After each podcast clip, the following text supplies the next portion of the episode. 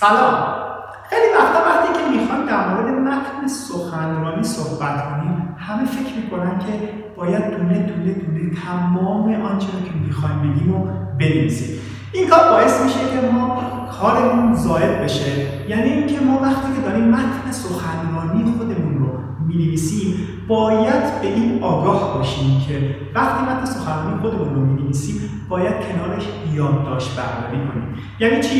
یعنی ما تا زمانی که از یادداشت نتونیم خوب استفاده کنیم متن سخنرانی ما به هیچ دردی نمی‌خوره ما وقتی متن سخنرانی دونه دونه می‌نویسیم و بعد توی جلسات یا سخنرانی و سمینارها تصور کنیم که رفتیم پشت تریبون وایستادیم و داریم روخونی می‌کنیم. مثلا بخوایم سرمون اینجوری پایین باشه و بخوایم دونه دونه تمام متن بدون یه واو جا انداختن. بخونیم خب این باعث میشه که ما مخاطب خودمون رو از دست بدیم. و مخاطب یه توجه ویژه‌ای به ما نمی‌کنه. ما در این دوره از کلاس های آموزش سخنرانی دوره جامعه فن بیان و سخنرانی کامل به این موارد می‌پردازیم که چطور متن سخنرانی خودمون رو بتونیم طراحی کنیم که بتونیم از یادداشت ها به نحو احسن استفاده کنیم. و وقتی که ما بتونیم از یادداشت ها خوب استفاده کنیم هم مخاطب با ما همراه میشه هم در پایان اون جلسه خودمون می‌فهمیم که